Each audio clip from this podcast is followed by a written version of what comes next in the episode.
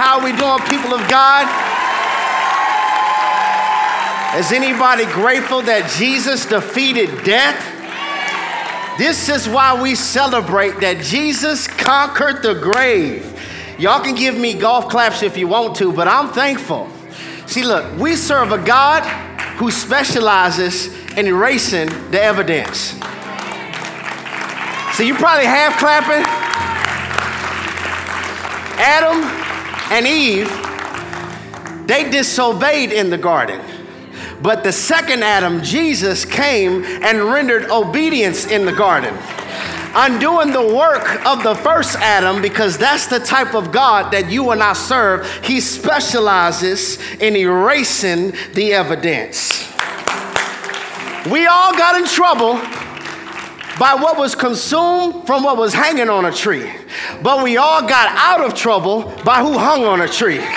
Y'all don't play with me because He is the God that specializes in erasing the evidence. Adam and Eve got kicked out of the garden due to disobedience. They were kicked out of paradise. But Jesus was outside of the city, dying for all of our sins so we could have access to paradise. Because he's the God that specializes, y'all talk to me, in erasing the evidence. I'm gonna give you more Bible because in a few moments y'all not gonna like me, but I'm just trying to tell us why we celebrate in the Bible, it lets us know when everybody rode up on Jesus about to arrest him, Peter was a real one. Can I get somebody to say real one? Peter took out his knife and said, Hold up. And he sliced off the high priest servant's ear. And Jesus said, Could you put your strap up, please? Please put that up. Don't you know that I could call on the Father right now and He would send me more than 12 legions of angels? But then how would the scriptures be fulfilled? And Jesus does his last earthly miracle before his resurrection. He takes this man's bloody ear and relocates it right back on this man's head so that if they tried to convict Peter of assaulting an officer, they couldn't because he specializes in erasing the evidence. And I have a sneaky suspicion that there's a people under the sound of my voice that God has erased some evidence off of you. You don't look like what you just came through. You don't look like where you came from. I'm gonna keep going till we get it. After giving your testimony, somebody would say, Bro, I didn't even know you used to be about that street life. You used to gang bang? And be like, Listen, bro, I'm glad that you can't tell because that just confirms in my heart that I serve a God who specializes in erasing the evidence. After you give your testimony, people are like, Sis, I didn't know you used to be a stripper. You used to be twerking on poles. I didn't know you used to be a stripper. And you would say, Girl, I'm glad that you can't tell because it just confirms in my heart that you and I serve a God that specializes in erasing the evidence. This weekend, when we celebrate, I believe God was just reminding us how much of a boss He is. he was like, Darkness, you got 72 hours. You know you're a boss when you give darkness a curfew. Said, Listen, Judas, what you about to do, go ahead and do it quickly. And he left, and it was night. Jesus said, Okay, darkness, you have 72 hours to do what you're gonna do. You got 72 hours to lie on me. You got 72 hours to beat me. You got 72 hours to abuse me. You got 72 hours to spit on me. You got 72 hours to nail me to a cross. You got 72 hours to bury me. But watch this being buried and being planted both look alike. Somebody caught it. Being buried and being planted both look alike. You got 72 hours, but after 72 hours, I'm gonna get up with all power and I'm gonna have the keys of hell and of death in my hand. Jesus is so much a boss that Satan don't even have the keys to his own home. So you got 72 hours. Jesus hit hell with the hardest curve of all time. You thought. You thought you had me? Negative. You thought you had my children? Negative. I want us to understand something. I want us to understand why we celebrate because I want us to be a biblically intelligent people. This is not a pagan holiday. Okay? A lot of people, if you notice, they always try to erase the significance of Christ by something paganistic.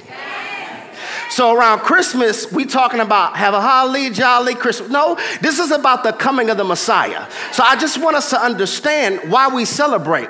The little cute rabbit, that's cute. God made it. The candy, that's cute. Um, but that's not why we celebrate. We celebrate on today because Jesus defeated death. Listen, listen. Not only was his resurrection supreme validation of his deity, it also was the fulfillment of prophecy that foretold that the Messiah would come, would suffer, and would resurrect from the grave. If Jesus did not get up, we would not have hope that we would rise again too. Okay? Let's go a little further. If Jesus never got up from the grave, this means there's no such thing as a Savior, there's no such thing as salvation. There's no such thing as redemption. There's no such thing as you being redeemed. That means all of this, this church experience is frivolous. All the songs and clapping, that's fruitless. Paul said it will be useless if he didn't get up. But the fact that he did get up, it means our praise has significance. Our worship has significance. Our clapping has significance. Because now we can have access to live with our God forever. Is anybody excited about it? That's about all you're gonna get. Thank you. That's about all you're gonna get about resurrection on the day. so I hope you like the clapping, and I hope that you're excited because God took me a total different direction on what we're going to talk about on today. Lord, have, let me go ahead and pray. Let me pray. Father God, thank you for getting up. Thank you for dying in our place. You didn't just die for us, you died as us. And on today, we celebrate. We're not going to get lost in all of the hype of different things. We understand the reason that we celebrate, not just on today, but every day of our lives. We are thankful that you defeated death. And since you rose, we could rise with you, and the same spirit that raised you from the grave is the same spirit that lives on the inside of us. Now, my prayer, oh God, is that you anoint me as your vessel, as your oracle, so that people could hear the beauty of the gospel, not just an inspirational speech, but God, I'm praying that they hear you. We ask that you do it. Anoint me to be your PA system, the soundtrack of heaven. In Jesus' name, and everybody who agrees with that prayer would just shout in the room, Amen. amen. There's a whole lot I want to share with you there's some things I'm going to discuss more in depth, especially next week. There's a lot of announcements I want to share with you. Like if it's crowded, don't have your purse there, scoot over where everybody can get in. But I'm going to dive a little deeper in that next week because I just feel like a lot of times this could be probably one of the most distracting times in service. I want to eat, I want to go eat the barbecue, I want to leave. So I'm going to try to serve you what God gave me hot while it's still fresh on the press. Are y'all ready? I want you to turn your Bibles, if you would, to Luke chapter 14. Luke chapter 14, verse 16 is where we're going to launch our reading. If you do not have a tangible Bible, it is okay, it will be projected for you on the screen. Luke chapter 14, verse 16. Once you're there, would you yell at your boy as loud as you can? I got it. It says, A certain man was preparing a great banquet and invited many guests. At the time of the banquet, he sent his servant to tell those who had been invited, Come, for everything is now ready. But they all alike begin to make excuses. The first said, I've just bought a field and I must go see it. Please excuse me. Another said, I have just bought five yoke of oxen and I'm on my way to try them out, so please excuse me. Another said, I just got married. That's a real good reason, isn't it? So I can't come. The servant came back and reported this to his master. Then the owner of the house became angry and ordered his servant, Go out quickly into the streets and the alleys of the town and bring in the poor, the crippled, the blind, and the lame. Sir, the servant said, What you have ordered has been done, but there is still room. Then the master told his servant, Go out to the roads and the country lanes and compel them to come in, so that my house, similar to today, will be full. I tell you, not one of those who were invited will get a taste of my banquet. Ladies and gentlemen, brothers and sisters, our clause of concern and our verses of emphasis might come off a little unusual, unorthodox, and maybe even anomalous, especially for a resurrection service. First is verse 16 and 17, where our foundational text tells us a great banquet had invited many people. Somebody say, You have been invited. Y'all say it with confidence, I have been invited. Now you have to understand the context of this. When I'm sending you an invitation for you to come to my banquet, it's like you RSVP'd and said, I'm gonna be there. Because anybody who has ever had a party, a gala, or a wedding, you know you make the preparations prepared based on how many people said that they would be there. Your RSVP is helping you know how many people do I have to accommodate. So once again, somebody say you've been invited.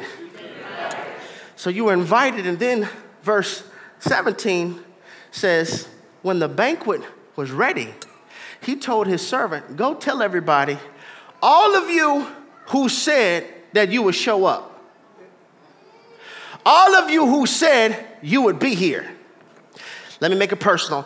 All of you who said you want Jesus to be your Lord. There it is. All of you who said, I surrender my life to Jesus.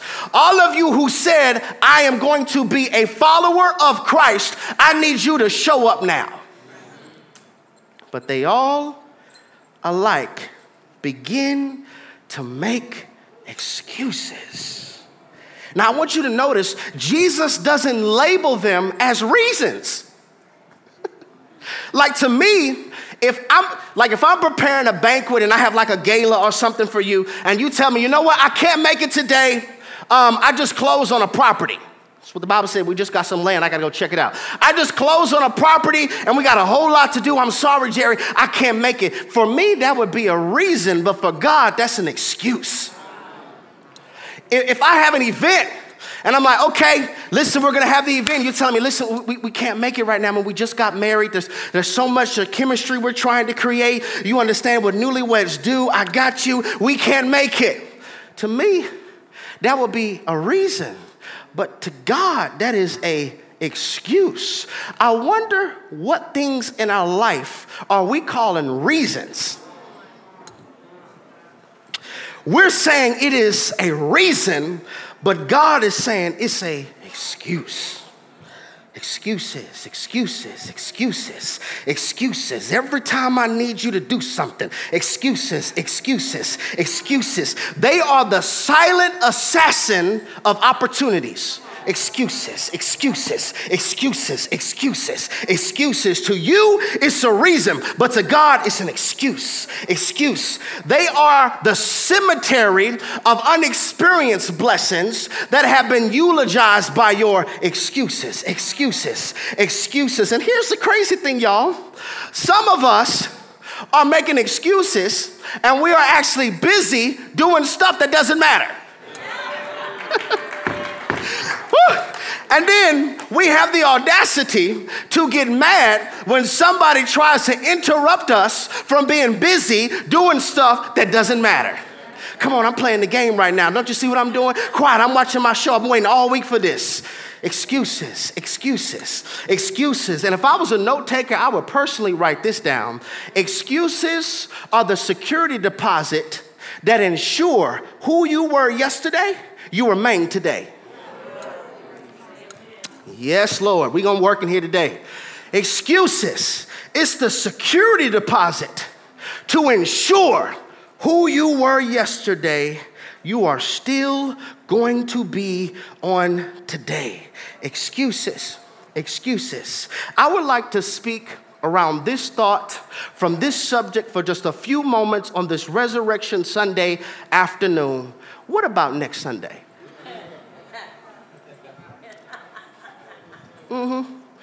All of us who have showed up today, what about next Sunday? Will, will we see it in? For all of us who were intentional with making sure I have to get to church on today, what about next Sunday? What about next Sunday? I just believe that the Spirit of grace is trying to reconcile somebody back to Himself so that you will understand that your birth was not just fulfilled by a certificate but your birth was a prophetic word. God knew you before you were in your mother's womb. There was a prophetic assignment that you were supposed to fulfill in the earth. What about next Sunday? this sermon I know is going to be extremely convicting to some. Like, Lord, I brought my mama, I brought my friend, I brought my babe. Why is he coming for our life right now? Why? I understand it might be extremely convicting for some, but this is a message for those who have settled. What does it mean to settle? To settle means to live and get comfortable at a level that is beneath your value and your capability. Talk Holy Ghost one more time. It's not just relational. To settle means you are living and you comfortable. This means you chilling living and you're comfortable at a level that is beneath your value and your capability. I know it might be convicting to some, but I just believe God rather hurt your feelings for a moment so he could upgrade your soul for a lifetime. Y'all don't want to talk to me.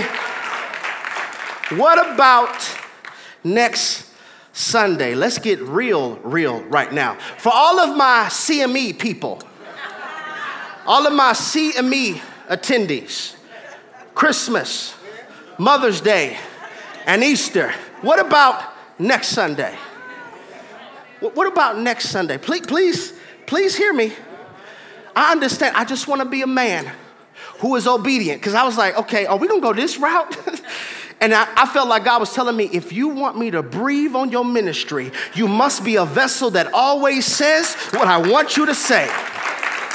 They may not like it, but I have to understand there is somebody, the only sermon that you're gonna hear this year is this one. This is the only sermon that you're gonna hear, maybe Mother's Day, maybe on Christmas. So this means I got one shot to try to convince you that God wants to upgrade your life. And I don't care about popularity. I don't care about hype. I don't care about what people think about me. God knows my name. And as long as God knows my name, I can walk in my authority. I can walk in my power. There was a calling on your life. What about next Sunday? Will we see you then? If you came here today because you expected to hear, well, he got up. and some redundant musical inflection that my melanin church community calls hooping. You're not gonna like this sermon on the day. If you came here this afternoon thinking that you're gonna hear a typical sugar coated, soporific, non convicting, non challenging, inspirational speech that will make you feel justified and just marking off on your religious checkbox that you went to church today, but you still continue to live a life beneath from what God has called you to. You're not gonna like this sermon on today.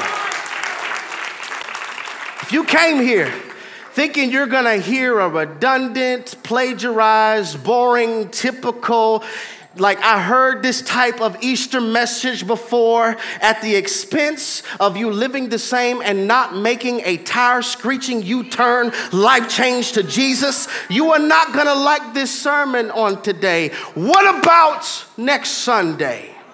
God does not just want you on weekends, He wants full custody of you.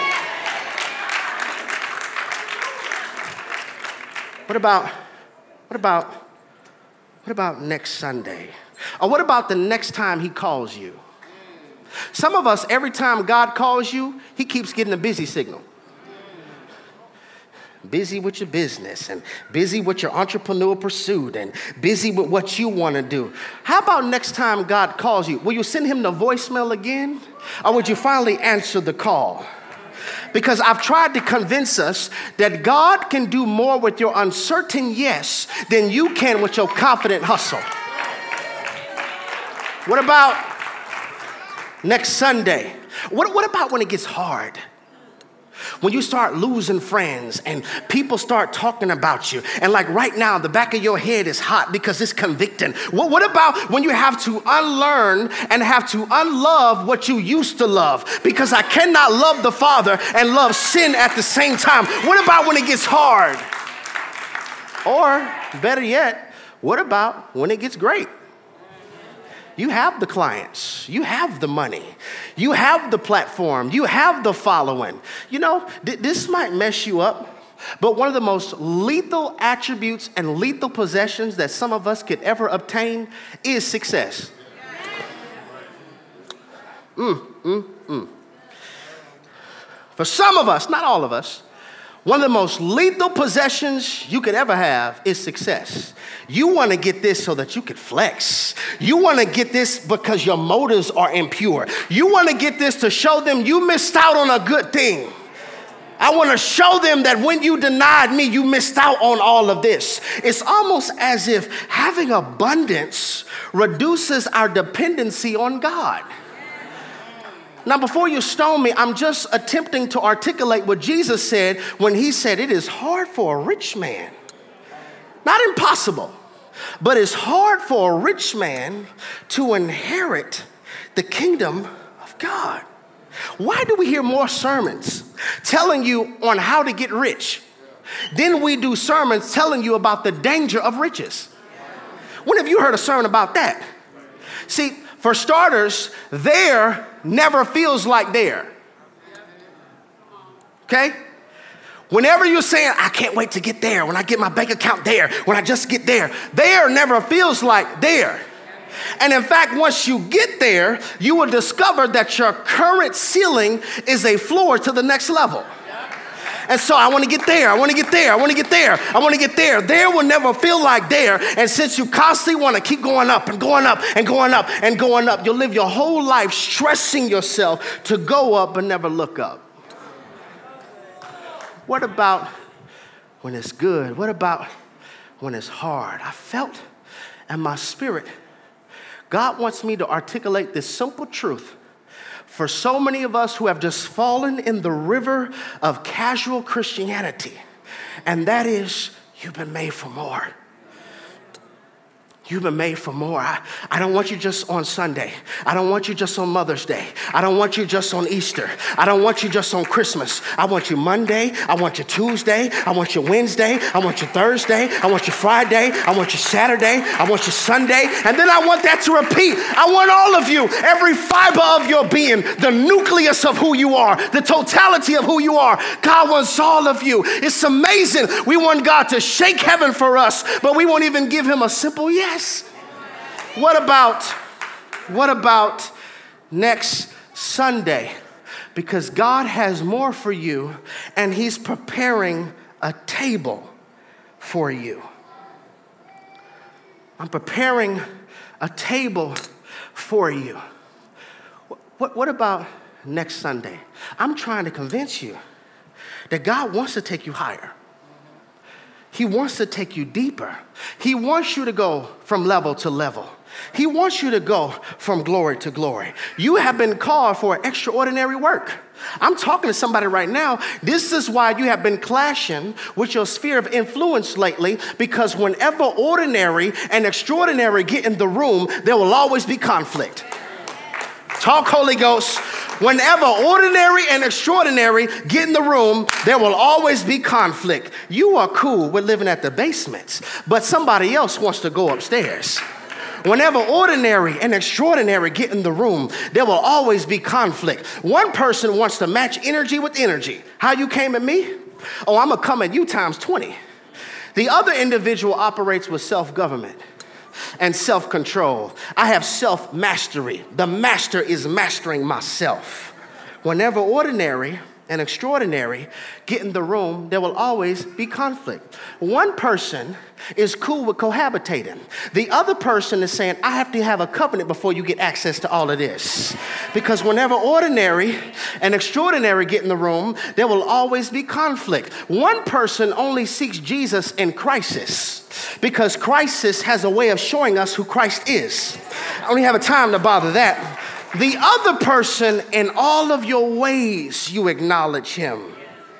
Whenever ordinary and extraordinary get in the room, there will always be conflict. What, what about next Sunday? The process that many of us are in. And this is something personally that God shared with me that I want to share with you. Stop trying to rush him. See, when you rush the moment, you forfeit what's being made. The patience that's being made in you in this moment, if you rush it, you forfeit what God is trying to make. The embryo of your relevance is not cultivated at the palace, it's cultivated in the pasture. Embrace the discomfort because what I'm building in you is more necessary than what you are asking right now. God wants to give us a peace that will have you tripping over the fact that you're not tripping. God wants to give you a peace like that. God wants you to wake up refreshed. When is the last time you woke up and you were not tired? I know this is not your typical resurrection message. Oh, but you're going to remember this one. You'll forget he got up and well, but you remember when is the last time you woke up refreshed? When is the last time you woke up and felt rejuvenated? When is the last time you felt restored? God wants to give you that because he knows that prolonged tiredness weakens your spiritual immunity.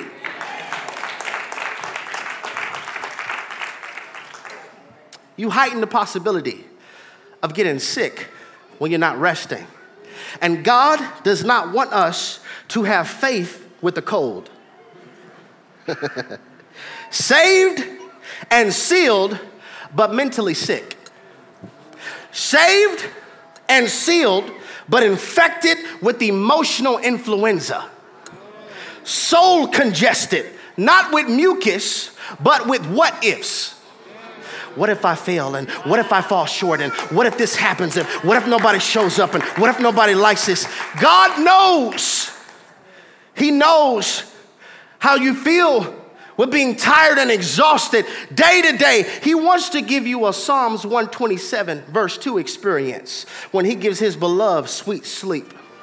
But the question that remains is what about next Sunday?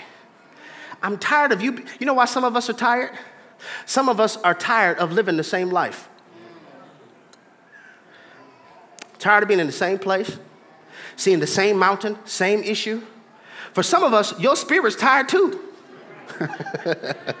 like, okay, how many more times are you gonna let the lack of a good morning text throw your whole day off? I'm so tired of that. I'm so tired of that. Like, how about this? I text you too. I text you too. Somebody didn't get it, so let me break it down. The Bible is a text.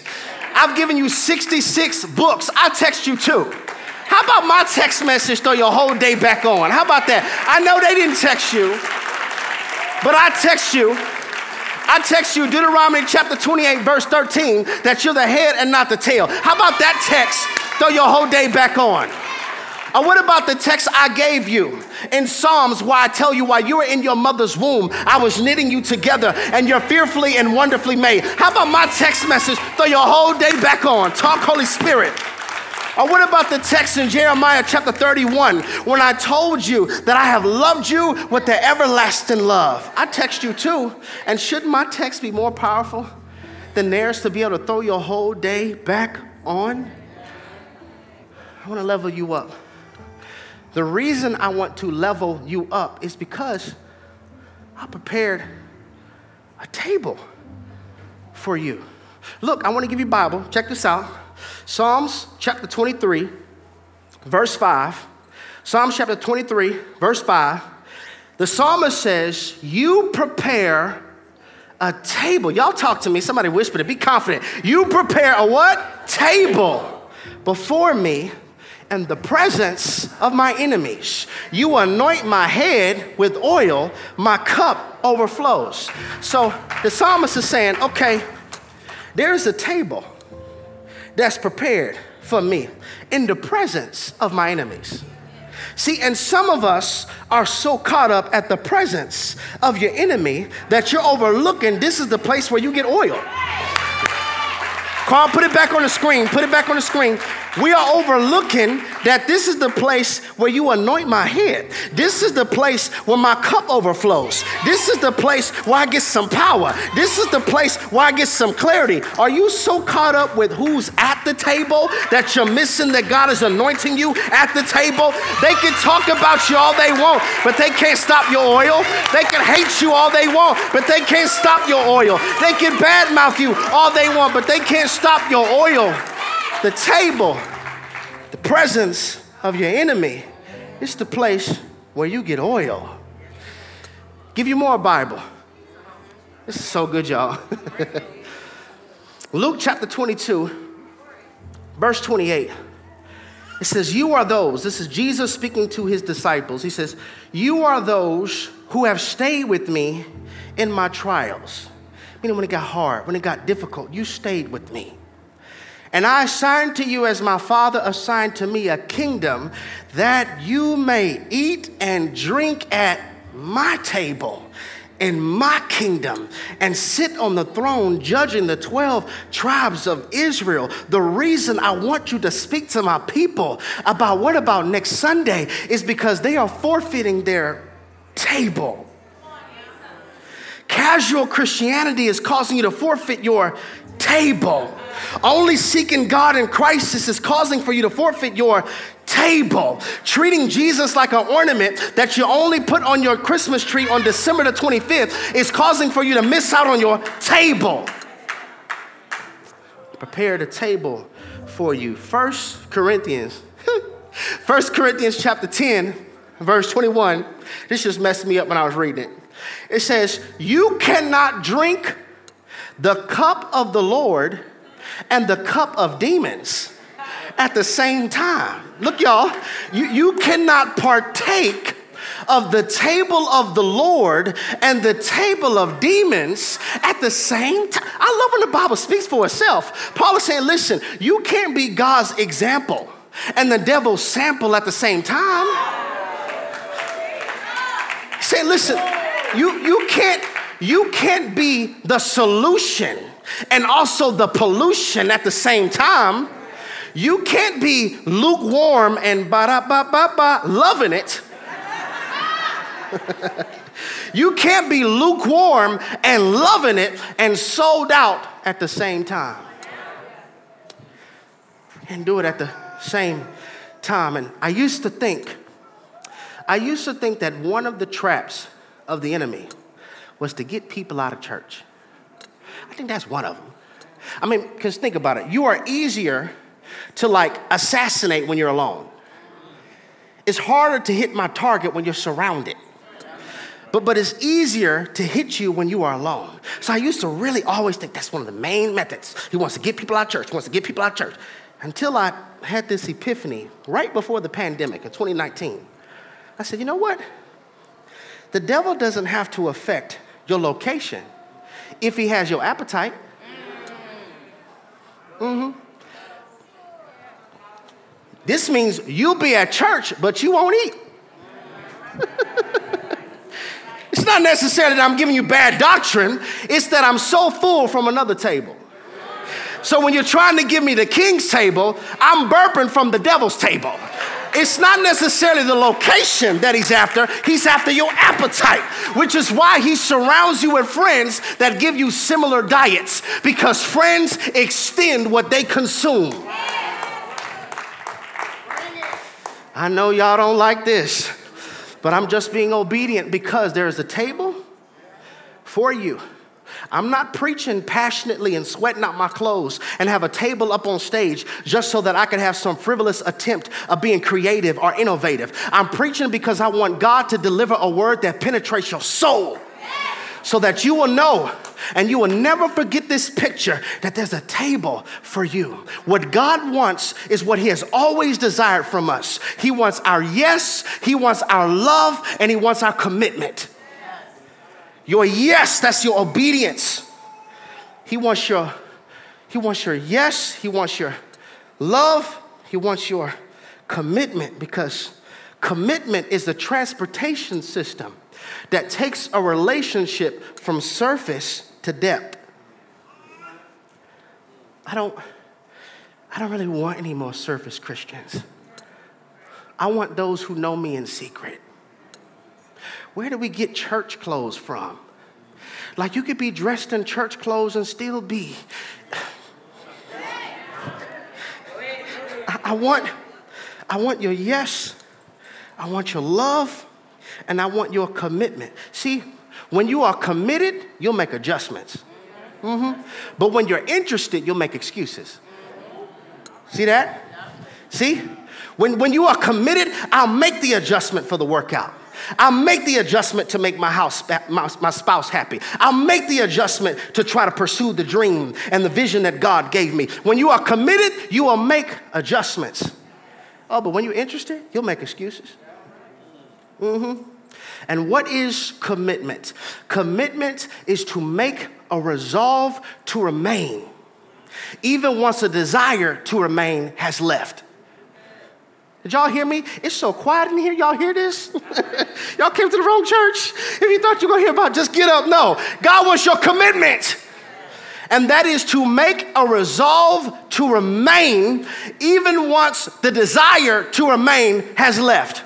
I'm committed to my wife. This means I have made a resolve to remain even once the desire to remain has left. Committed to the workout, meaning I have made a resolve to remain even once the desire to remain has left. Committed to church, even once the desire to remain has left. God wants your commitment, your, your stick to itness. I want to show you this. Galatians chapter 6 Verse 9, he wants your commitment, y'all, because that's what makes us have integrity. Integrity is the byproduct of commitment. You cannot be integral if you aren't committed. Galatians chapter 6, verse 9, it says, Let us not be weary in well doing. So be committed, have a resolve to remain, even once the desire to remain has left. Let us not be weary and well doing, for in due season we shall reap if we faint not. So, what the enemy does is two things he focuses on the weary part. He focuses on the weary part. Weary means to be exhausted or to live on fatigue. I want them to be exhausted and live on fatigue. Why? Because when we live at a place of exhaustion, we keep on fading and never receive the harvest. Are y'all hearing me? When we live exhausted, see, like hell uses burnout to keep the harvest stuck in transit. Did y'all hear what I just said? Hell uses burnout to keep your harvest stuck in transit. It's stuck there. And then actually, some of us assist the enemy with this pursuit by not applying the Sabbath principle to our life. Think of the creation narrative God made man on the sixth day, and then on the seventh day, he said, rest. So all of us were designed to live from a place of rest, not live until we need rest. So good, y'all. So good. So if I can get them exhausted, if I can make them weary, if I can get them tired, then they will keep falling short and the blessing will stay stuck in transit. So Now, we'll be people who say stuff like, all oh, that church stuff doesn't work. All that prayer stuff doesn't work. I came and dressed up on resurrection for nothing. Fasting doesn't work. It's just that the enemy knows that harvest is reserved for those who are planted. Listen, this is why some storms benefit you but don't benefit others, because storms only benefit the planted. They only benefit those who are committed. When I am planted and I'm going through a storm, when I'm planted and they're throwing dirt on me, oh, those are the necessary ingredients I need for me to grow. I got the sun shining on me and it's raining and you're throwing dirt on me. But it won't benefit you if you're not planted. He tries to exhaust us with distractions, and watch this, y'all wrong fights. The reason so many of us are tired is because you're drowning in tiredness trying to be everybody else's anchor.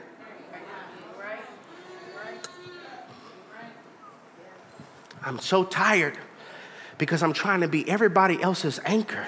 This is something personally that blessed my life, Herbert. I'm not called for everybody, and every problem is not mine to solve.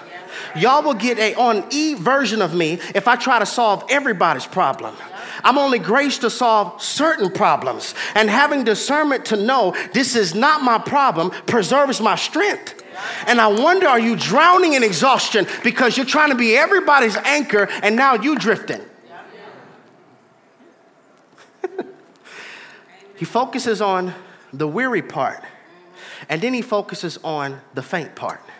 Because if I can get them to be exhausted, they'll faint and they'll think that God is a liar. Because every time and everything you're hearing for the pulpit, you're not experiencing it in your real life because you keep on fainting. Every time it gets hard, I quit because I'm tired. Every time it gets difficult, I quit because I'm tired. And what that does is it keeps the blessing in transit. In verse 16 of our foundational text, Jesus tells us a certain man was preparing a great banquet and invited many guests. So it's like, okay. Now remember, once you take this, this means you are RSVPing and saying, I'm gonna be there. So I'm inviting you to my banquet. I'm inviting you. You drove all the way in out of town. I'm inviting you to the banquet. Don't feel awkward. Y'all gonna have to say nothing. I'm inviting you to the banquet. I have all these invitations. I wanna just invite you to the banquet. And I'm excited because now that you are taking the invitation, I'm gonna go make the preparations. This makes sense? I got one more. Here you go, Keisha. I'm inviting you to the banquet. So, all right, now I got all these invitations. All right, so now I gotta go prepare. I gotta prepare for her ministry. I got to prepare for her platform. I need people in the marketplace too, because there's a student that's going to come in your classroom because you're a teacher and they're about to have an abortion, but you're going to tell them something that's going to cause for them to not have an abortion. It's not just pulpit ministry. I need saved teachers. I need saved attorneys. I need saved electricians. I need saved lawyers. I need saved doctors, spirit filled doctors. And so now, because I gave you all the invitations, I'm preparing your ministry. I'm preparing your platform. I'm preparing where I'm going to take you. I'm preparing you to break the cycle in your family. And now, verse 17 says, When the banquet is fully prepared, all of you who have been invited, he's saying, All right, come on. I'm ready. So you have to understand, when you said, Jesus, save me, you RSVP'd for him to interrupt your life. Yes, it's real in here. Yeah. When you say, I need a Savior and I need you to be my Lord, do you understand that the Christian life is the interrupted life? It is the life that has heavenly interference. so now I'm trying to tell you hey, the ministry that I'm preparing for you, it's ready. The calling, it's ready. The position, it's ready. But you keep giving God excuses. And in your mind, it's a reason. But in his eyes, it's an excuse. Why, why are we only opening our text when the preacher says, turn the book so and so? I'm busy, I work, I'm a dad, I got job. That's your reason. But to me, it's an excuse. And then when I was a student pastor, I said this I said, you know what? If we were to miss out on God's gift, we deserve it. They said, man, that's kind of harsh. I said, think about it, bro. Like back then, they had scrolls. If I said turn to Isaiah, you would have to get a scroll and let that mug unroll. Just imagine when you sin, you got to go catch a goat. Now, the goat ain't going to say, go ahead and clash my throat. Go ahead. You got to catch it. I'm thinking you got to run and grab it. I got to take it before the priest. Like that whole process. I'm like, okay, you can open up YouVersion, go to the Bible, and press play and have it read the word of God for you. I bet David and like Ezekiel, they're like, okay, what, what's the excuse? We didn't even have the New Testament yet. You got audio Bibles and audio books and podcasts, and we're filled still with excuses. And I know it may be difficult to digest, but the purpose of me telling you this is your excuses are making you miss your table. The true Christian life is the interrupted life. I'm gonna give you Bible to cooperate my claim. Look at this Matthew chapter 9, verse 9. I'm almost done. I know it's hot. Matthew chapter 9, verse 9. It says, As Jesus passed on from there, he saw a man called Matthew sitting at the tax booth. And he said to him, Follow me. Pause. He could have still had more taxes to file. He could have had a four o'clock, a six o'clock, but Jesus just walked up on old boy and said, Matthew, whatever you're doing, pause. I need you right now. And he got up and left. Jesus tries to wake us up all the time. Come on, let's pray. Let's talk. Like this not insomnia, this is me. And we keep rolling over, rolling over. But Matthew got up and he followed. Let me give you more Bible. Give you more Bible. Um, Matthew chapter 8, verse 21, it says, Another of the disciples said to him, Lord, let, let me first go and bury my father. And Jesus said, This seems so harsh, y'all. Follow me and leave the dead to bury their own dead. You are so like inconsiderate, Jesus. See, you have to understand the context of the day. Jewish sons would stick by their father so that they will be in position to receive the inheritance. And then it was also the Jewish custom to rebury the bones after a year. So he was really saying, wait till 2023. I'm gonna break up in 20. Ooh. I'm gonna stop sleeping around it. Ooh. I'm gonna stop getting high. Just, just let me do what I wanna do. Jesus is saying, forget what you're doing. What I'm calling you to do is more important. Don't get caught up with your customs and your routine. Can God interrupt your routine? Can He interrupt your schedule? Give you more Bible. John chapter 1, verse 43. It says, The next day Jesus decided to go to Galilee. He found Philip and said to him, Same thing, follow me. Now, Philip was from Bethsaida, the city of Andrew and Peter. Philip found Nathanael. See, I need friends who have been called out so I can call out other friends. Okay? So Philip found Nathanael because find people find people and said, We have found him who Moses in the law and also the prophets wrote, Jesus of Nazareth, the son of Joseph. And Nathanael said to him, Can anything good come out of Nazareth? And Philip told him three words Come and see. See, I've been praying this personally, and I'm also praying for this over you. I want God to do something so massive in my life, and I want God to do something so massive in your life. When people ask how, all you'll be able to say is, Come and see. what gym you been going to? Come and see. What church have you been going to? Come and see. How did your marriage survive that? Come and see. How did you get peace like that? Come and see. How are you prospering in a pandemic? Come and see. How do you still have faith? Come and see. How do you still have confidence? Come and see. How do you still have oil? Come and see. How you still have passion? Come and see. I'm gonna let my life do the talking. Come and see. You are the only Bible some people will ever read and it'll be more powerful if your testimony is come and see. they constantly begin to make excuses. I've been guilty of it. So many of us have been guilty of it. God has said, I, I want to I wanna take you to where I prepared for you. That pain, forgive them. You, you can't breastfeed pain and walk in purpose at the same time. Let it go. Let it go. That, that, that's not, that, that wasn't rejection. That was redirection for resurrection. Something in you died while you were there. And when you don't, listen, when you don't let Jesus heal you so he could resurrect you from what died, you will have died at 27 but won't be buried till 76. Something in you died. And I want to resurrect that, but I need your commitment. I need your yes. Jesus gives this parable to us. And all of these invitations of people, he's saying, hey, come. What about next Sunday? Will we see it in? How about more of you? Come. And, see, this is something I'm going to publicly apologize. I said something that was not theological. I used to say, what God has for you is for you.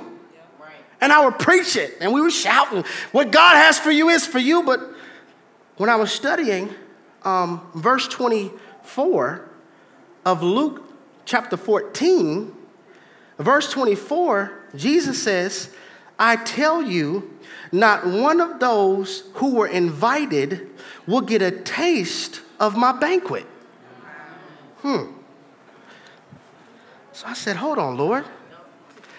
This means I've invited for somebody to be here. But since they kept giving me excuses, somebody else will be here. I prepared a table. Now, y'all got invitations. And I said, Come on, it's time. And you gave me excuse after excuse. So, really, if we look at the parable, somebody else got the invitation.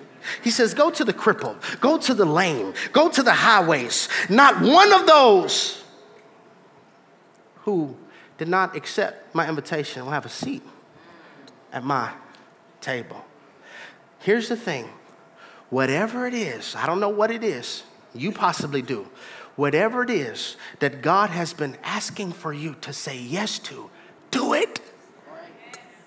We are so used to common grace that's every day you expect to see the sun rise. Every day you expect to have health and strength. I've been around people who are dying. In the hospital on their deathbed, they never ask for more things, they ask for people. Where's my grandson? Where's my grandbaby? They don't care about the business on the deathbed, they don't care about their accolades. They just want to be surrounded by people who love them. So, this message is not your typical resurrection message, I know. But I'm trying to get us to understand that heavenly interference many times comes in the form of a breakup, it comes in the form of a layoff, it comes in the form of people leaving. Is God really saying, You've outgrown this womb, so I have to cut the umbilical cord? Okay, all right. Is there anybody here? Maybe it's just me. Is there anybody here that has got to this place with God so they trust Him so much where you're like, okay, whatever you got to cut, cut. If there's an addiction that's getting in the way of me getting to this table, cut. If there's a mindset that's getting in the way of me getting to my table, cut.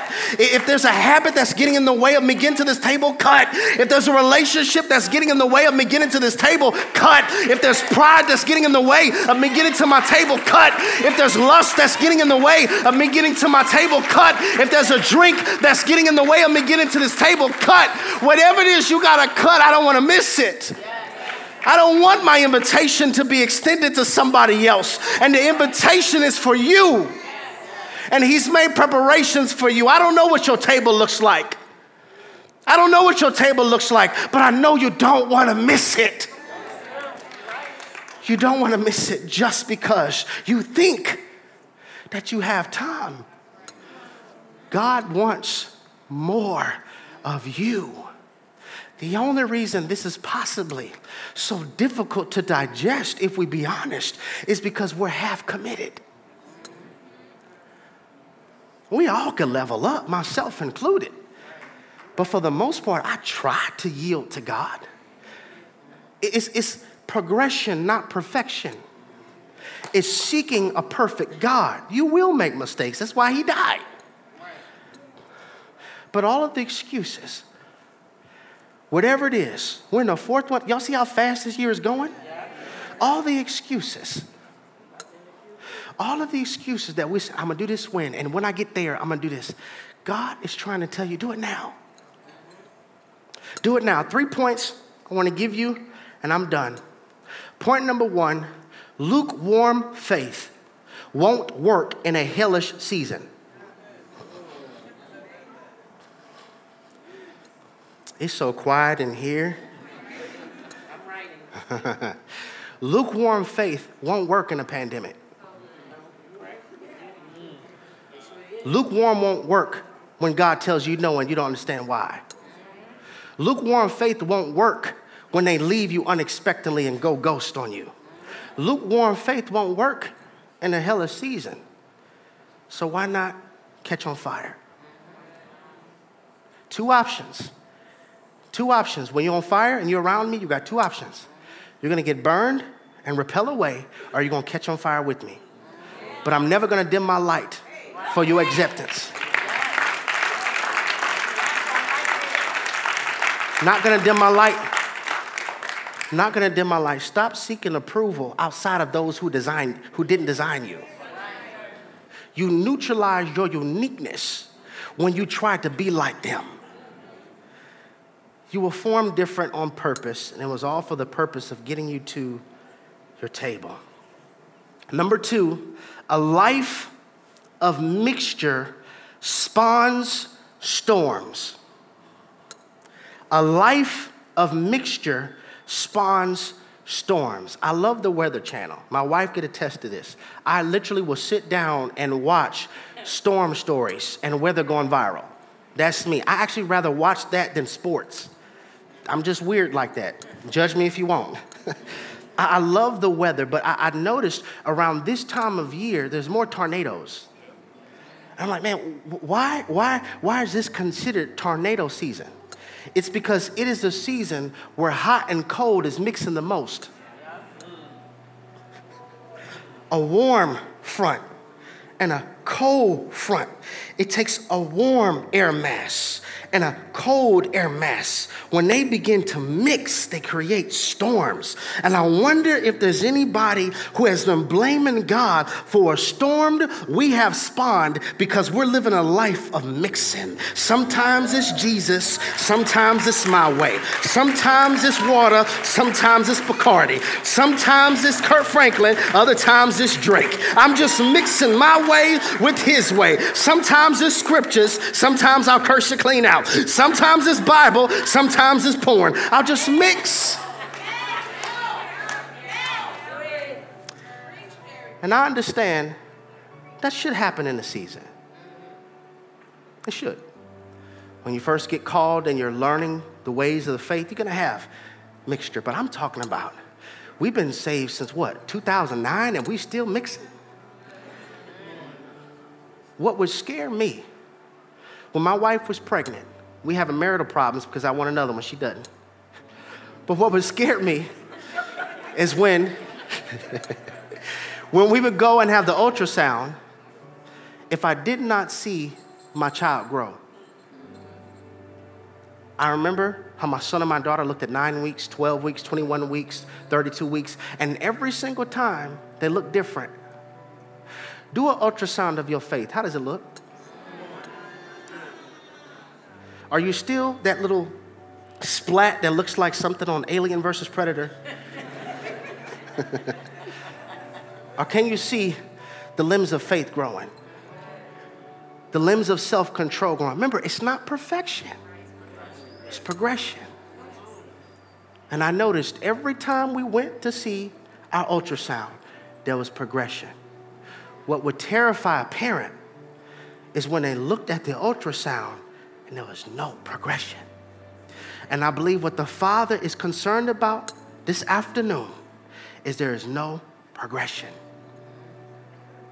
And what's worse is I'm getting blamed for it. And you're giving me reasons. But I wanted to give you a word where Jesus labels what we call reasons as excuses. Last point respond to the invitation. Respond to the invitation. How would you feel? You spend eight, nine thousand dollars for your wedding, and nobody shows up to eat the food. you got all this food. You would possibly be upset. For those like, yeah, I would eat it. There's still you can't eat all that. you can't eat all that, and that costs you money. I shed my blood. cost me my life. And the reason I did it is because one day, for all of eternity, I want us to all be able to be family again. I want us to all sit at this table where there's no need for the moon, no need for the stars, because His glory fills the temple. There's no pain, there's no mourning, there's no tears, there's no death. Perfection, how it was meant to be. I was thinking about something. I was going to go the direction of reading the Lazarus story when God, Jesus resurrected Lazarus from the grave. I began to wonder why did Jesus cry? And I've heard tons of theological perspectives. He cried because they didn't have faith. He cried because he was in touch. He was touched with their feelings. And, and I began to think, what if, what if he cried because Lazarus was actually in a better place? What, just, what if the place God wants to get you to is better than the place that you're settling for? You're crying to really stay in your grave. God's I really want to take you to another place. This table. Could be a ministry, a platform, breaking a cycle in your bloodline. I don't know what your table consists of. There's only one table that I do know of, and that's a table that we'll all be able to benefit from in heaven. But this is symbolic of your purpose, your mission, your calling that God has created you to fulfill. I want it to be obedient. I know how to preach theatrics and make rooms shout. That doesn't do nothing. doesn't do nothing but make you feel good and say church was awesome and stroke my ego at the expense of being disobedient to God. I wanted to speak a word for all of those who have been on the fence, and God wants more of you. So I'm going to pray, and we're done. Father, thank you for this moment. Thank you for the heat of conviction, even on a day that we probably didn't expect to hear it. I pray, Father God, that whoever you've been beckoning to say yes, and the yes may be different. It could be actually giving their life to you. It could be be nicer. It could be a faith move. It could be writing a book. whatever it is, whatever the yes is, God, I'm praying that from this word they will have the strength, the confidence, and the courage. It takes courage to walk away. It takes courage to trust you, even when I don't know where you're taking me. But there's one thing that we all can be sure on, God. We do not want to miss the seat at the table that you prepared for us because we constantly kept giving you excuses.